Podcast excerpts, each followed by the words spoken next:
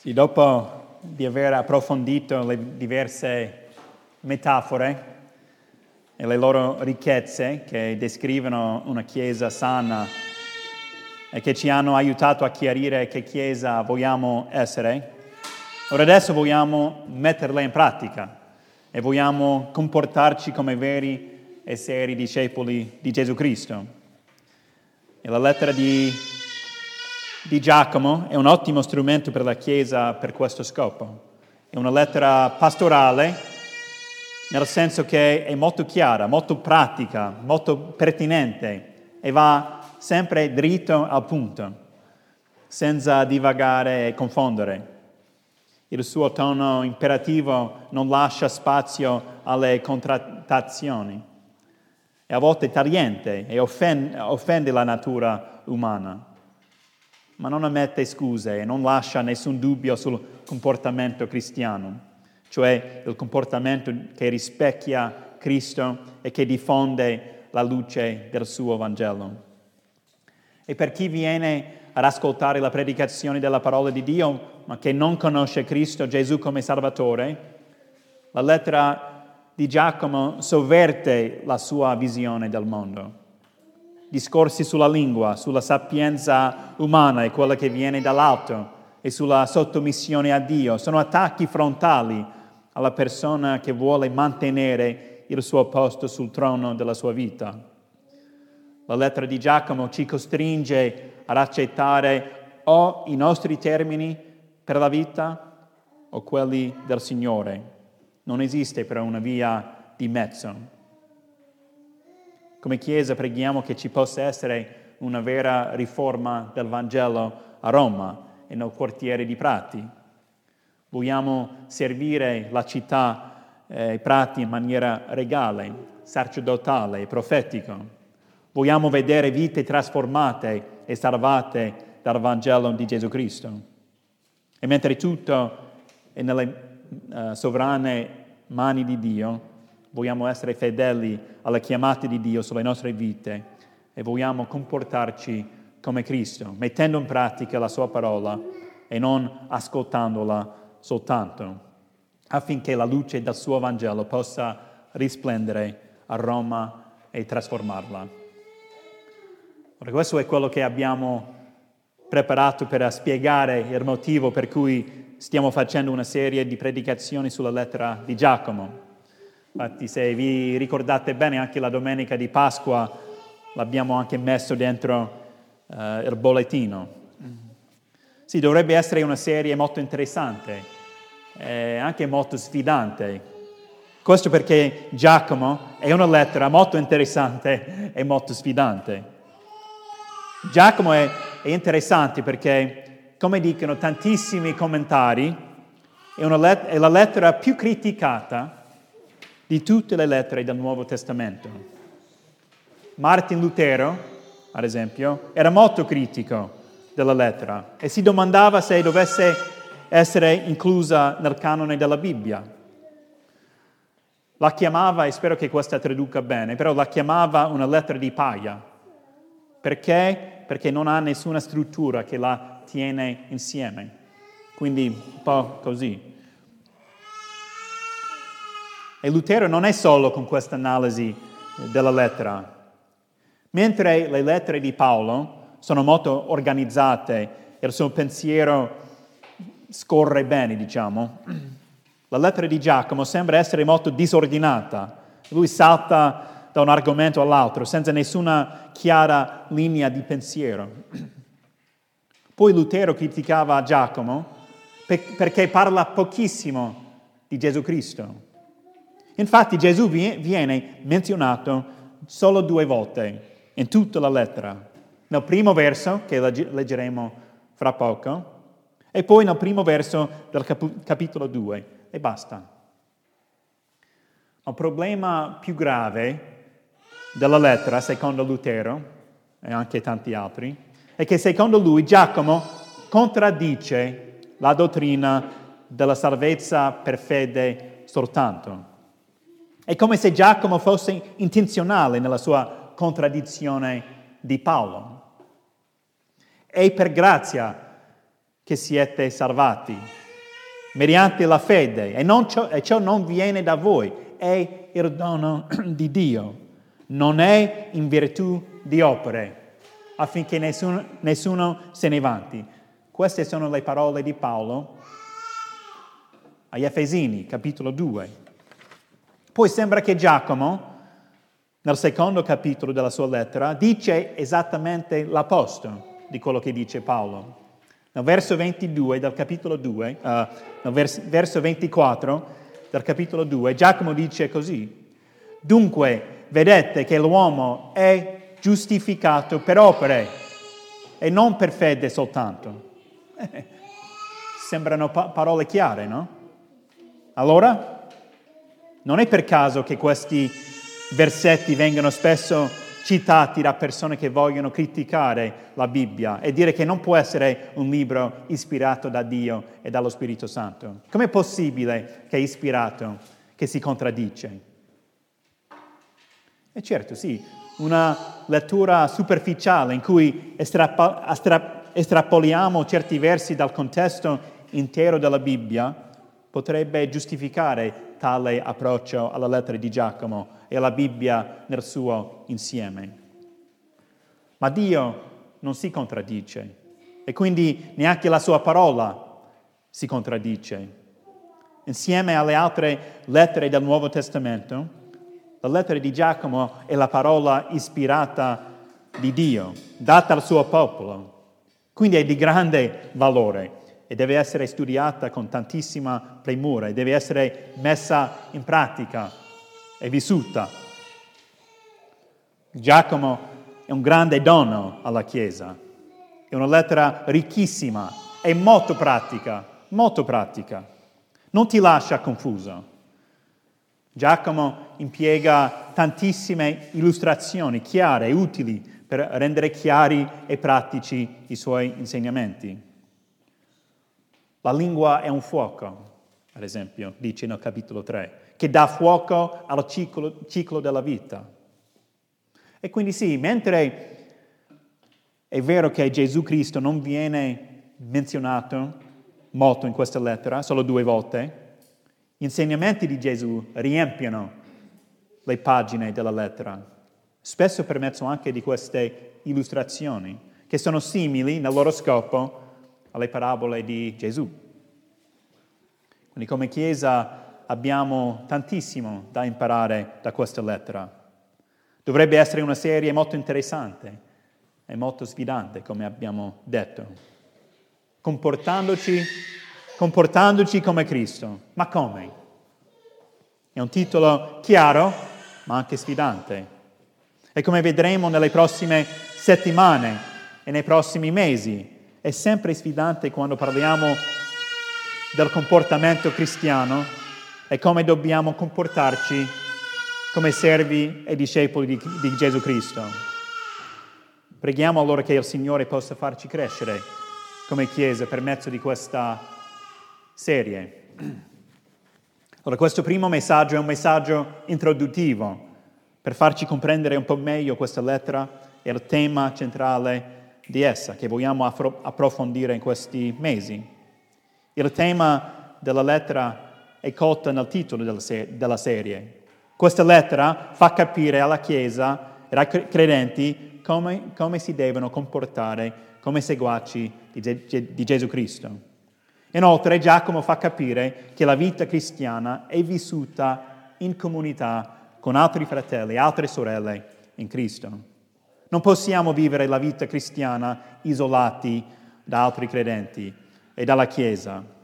Quindi sono temi molto importanti e molto utili per la Chiesa. Ora ci ho detto, e dopo aver già detto tanto, ora vogliamo leggere il primo verso di questa lettera che poi farà partire questa, questo studio. Con questo messaggio introduttivo leggeremo soltanto il primo verso, ok? Oggi. Ma adesso possiamo già imparare tanto e vedremo come le fondamenta di questa lettera vengono gettate in questo primo versetto. Infatti Giacomo ci fa capire che se vogliamo essere in grado di comportarci come Cristo, come la Bibbia intende, allora dobbiamo confessare Cristo come Signore. Prima ci deve essere questa confessione, che Cristo è Signore, altrimenti il comportamento cristiano sarà sempre malinteso. Poi ci fa capire che il comportamento cristiano dipende molto da una vita che viene vissuta in, com- in comunità con altri discepoli di Cristo. Quindi leggiamo questo brevissimo versetto e poi approfondiremo questi due punti. Giacomo 1.1, che getta le fondamenta di, di questa lettera. Giacomo, servo di Dio e del Signore Gesù Cristo, alle dodici tribù che sono disperse nel mondo. Salute. E oggi con questo messaggio introduttivo ci fermiamo qui. Giacomo, questa è la prima parola di questa lettera. Ma chi è questo Giacomo? Chi è? La, la risposta a questa domanda è molto legata alle prossime parole del, del verso, no?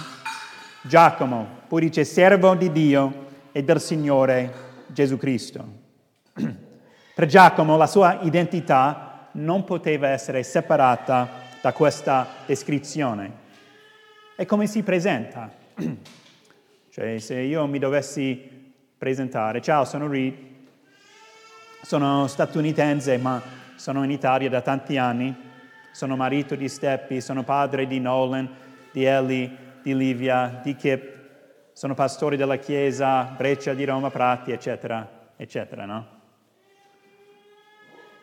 Giacomo invece dice subito, io sono Giacomo e sono servo di Dio e del Signore Gesù Cristo. E non devi sapere, sapere più. Altro. Basta, è sufficiente come descrizione. Interessante questo, no? Sono Giacomo, servo di Dio e del Signore Gesù Cristo. Infatti è veramente bello quando riflettiamo su chi era Giacomo prima che scrisse questa lettera. Giacomo era il fratello di Cristo, no? Uno dei, uno dei fratelli di Cristo. Ma sappiamo che durante la vita di Gesù, Giacomo, insieme ai suoi altri fratelli, non credeva Giacomo non credeva che Gesù fosse il Messia. Giovanni 7,5 dice, ad esempio, con parole chiare, neppure i suoi fratelli credevano in lui. Ma poi, nel primo capitolo della, uh, degli Atti degli Apostoli, dopo la crocifissione e la morte di, di Gesù, vediamo che i fratelli di Cristo, Giacomo compreso, sono con i primi discepoli di Cristo, lodando il Signore.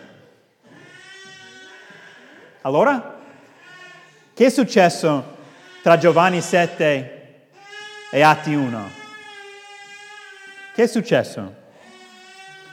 Allora, la, la risposta a questa domanda è trovata nel testo della predicazione della domenica scorsa, cioè la domenica di Pasqua. Prima Corinzi 15, i primi 11 versetti di questo capitolo. È un testo in cui Paolo parla di cosa? La risurrezione di Cristo. Infatti, nel verso 7 di questo capitolo, cioè capitolo 15, leggiamo che dopo la sua risurrezione Cristo apparve a Giacomo. Quindi tra Giovanni 7 e Atti 1 Giacomo vide il Cristo risorto e quando lo vide non poteva fare altro che credere in lui come Signore. Quindi Giacomo non si presenta nel primo verso della sua lettera come sì, io sono Giacomo, sono fratello di Cristo, forse lo conosci, l'hai sentito parlare di lui, un personaggio abbastanza famoso. No, non dice così. Invece si presenta Giacomo, servo di Dio, e del Signore Gesù Cristo. Se Cristo è risorto dalla morte, è veramente il figlio di Dio, che riesce a perdonarci i nostri peccati e salvarci da essi. Se non è risorto, come abbiamo anche detto la settimana scorsa, vana è la fede di quelli che si fidano di Lui per la loro salvezza e sono i più miseri fra tutti gli uomini. Ma Giacomo vide con i suoi occhi Cristo risorto, quindi si fidò di Lui come Salvatore e confessò Gesù come Signore e credette in Lui. Quindi questo fa sorgere una domanda molto importante su cui dobbiamo tutti riflettere e a cui dobbiamo tutti rispondere, prima o poi. È la stessa domanda che Cristo chiede ai suoi discepoli in Matteo 16. Cioè, in Matteo 16, Cristo chiede ai suoi discepoli questa domanda. Chi dite che io sia? Chi dite che io sia? E la stessa domanda è rivolta a tutti noi. Chi è Cristo per te? Chi è Cristo per te? Se vuoi essere perdonato e salvato dai tuoi peccati e se vuoi avere una relazione personale con Dio, allora la tua risposta deve essere come quella di Pietro, sempre in Matteo 16. Tu sei il Cristo, il figlio di Dio. Tu sei il Cristo, il figlio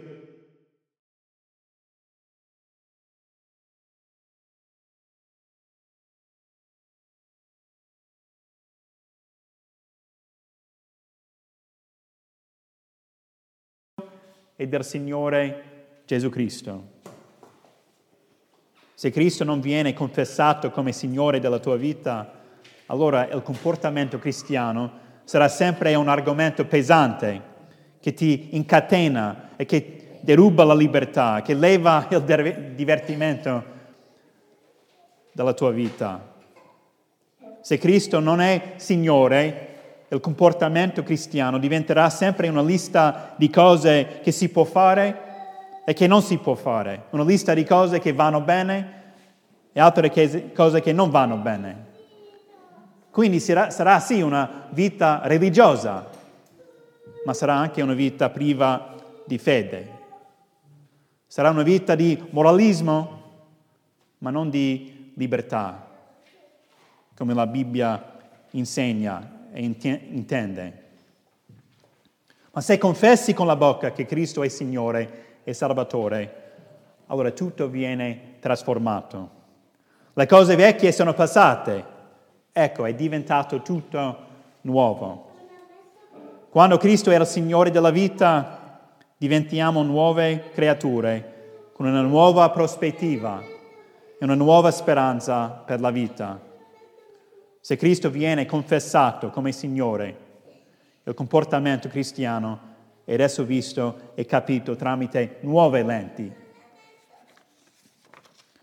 Non è più un peso moralistico che ci incatena in una vita religiosa priva di una vera fede, ma è invece il frutto naturale che scaturisce da una vita salvata, redenta e trasformata dal Signore, che adesso siede sul trono della vita. Quindi ripetiamo, rifacciamo questa domanda. Chi è Cristo per te? Chi è Cristo per te? È una domanda molto importante e la risposta ad essa plasmerà in maniera molto profonda come reagisce a una serie di predicazioni che parlano della, del comportamento cristiano. Come Giacomo, in questa lettera ci dobbiamo presentare come servi di Dio e del Signore Gesù Cristo. Ma chi è Cristo per te? Chi è Cristo per te? Infine, molto brevemente, vogliamo evidenziare un altro aspetto molto importante di questa lettera che ci aiuterà a viverla e metterla in pratica. Cioè la vita cristiana è una vita comunitaria, come abbiamo, abbiamo già detto tante volte oggi. È una vita comunitaria, vissuta e sperimentata con altri discepoli di Cristo, che lo confessano come Signore della loro vita. Molto prominente e molto ricorrente in questa lettera sono le tante volte in cui Giacomo si rivolge ai suoi fratelli, cioè i suoi fratelli e le sue sorelle in Cristo, chiaramente. quelli che confessano Cristo come Signore e Salvatore della loro vita. Quattro volte, infatti, quattro volte in questa lettera Giacomo si rivolge ai suoi, ai suoi fratelli. Altre sei volte si rivolge ai fratelli miei e altre tre volte ancora si rivolge ai fratelli miei carissimi. Quindi poi altre sei volte, sì, questo concetto della famiglia allargata che abbiamo in Cristo Gesù è molto importante per Giacomo e dovrebbe essere anche importante per tutti noi. La vita cristiana è una vita comunitaria. Allora, certo, non comunitaria nel senso settario e strano della parola. Non è che torniamo tutti a vivere in una casa comune, no, cioè non è, non è così, chiaramente. Viviamo in questo quartiere, in questa città, come tutti gli altri. No, la vita cristiana è comunitaria nel senso biblico, nel senso bello e positivo della parola. In questo primo versetto Giacomo indirizza la sua lettera alle dodici, alle dodici tribù che sono disperse nel mondo. Ma chi sono queste dodici tribù che sono disperse nel mondo? Ora, la realtà è che potremo fare uno studio intero su, su questa domanda, come hanno fatto tantissimi studiosi di questa lettera, ma chiaramente adesso non è il momento di fare approfondire questa domanda, ma basta dire che questo è per Giacomo un modo per parlare dei suoi fratelli e sue sorelle in Cristo, cioè la Chiesa, il popolo di Dio che è disperso nel mondo. Le persone a cui Giacomo scrive stanno, come vedremo, affrontando tantissime prove e tantissime difficoltà. La vita cristiana non è facile per loro e vengono spesso perseguitati per la fede, la loro fede in Cristo Gesù. Vediamo questo subito nella lettera. Versetto 2, di cui parleremo domenica prossima, dice così, fratelli miei, considerate una grande gioia quando venite a trovarvi in prove svariate, sapendo che la prova della vostra fede produce costanza e la costanza compie pienamente l'opera sua in voi, perché siate perfetti e completi, di nulla mancanti. Quindi affrontando prove svari- svariate, la vita comunitaria, vissuta e sperimentata nella Chiesa, era molto importante per questi credenti dispersi nel mondo. E sicuramente è ancora così oggi per tutti noi e per la Chiesa in tutto il mondo. Se vogliamo comportarci come Cristo e glorificare Lui con le nostre vite, allora anzitutto sì, dobbiamo confessarlo come Signore, altrimenti sperimenteremo soltanto una vita religiosa e moralistica, ma non conosceremo veramente la fede salvifica in Cristo Gesù che ci trasforma e che ci spinge a vivere le nostre vite in maniera diversa, comportandoci come Cristo. Poi dobbiamo vivere le nostre vite in comunità con altri discepoli di Cristo, con cui possiamo condividere le nostre prove e le nostre difficoltà e da cui possiamo essere anche sfidati e anche incoraggiati. Ma tutto questo tutto questo dipende da come rispondi alla domanda, chi è Cristo per te? Chi è Cristo per te? La tua risposta a questa domanda plasma in maniera profonda e significativa ogni aspetto della tua vita. Chi è Cristo per te? E la nostra preghiera come Chiesa che insieme a Giacomo tu possa chiamare Cristo, Signore, Cristo Gesù Signore della tua vita e che tu possa sperimentare le benedizioni di una vita vissuta in comunità con la Chiesa del Signore Gesù Cristo. E poi che possiamo tutti comportarci come Cristo, confessando Lui come Signore e vivendo in comunità con la sua Chiesa. Vogliamo pregare. Signore, ti ringraziamo per la tua parola, che è la vita per noi è la speranza per noi, ci dà la vita eterna. E grazie per la tua Chiesa, Signore, con cui possiamo uh, vivere la fede, con cui, con cui possiamo affrontare ogni prova e ogni difficoltà e che questa Chiesa possa glorificar, glorificarti in, in, questa maniera, Signore, che possiamo uh, sopportarci gli uni gli altri, Signore, eh, i pesi della vita. Signore, che possiamo essere una Chiesa che confessa sempre, Signore, Te come Signore della vita, che possiamo es- vedere altre vite trasformate da questo messaggio, affinché questa Chiesa possa crescere eh, per Te e per la Tua gloria. Grazie per questa lettera di Giacomo che possiamo, eh, che tu possa uh, insegnarci tante cose, Signore, per mezzo di essa, che possiamo crescere e maturare come i tuoi discepoli per mezzo di questo studio. A te, Signore, Signore, sia ogni gloria. Amen.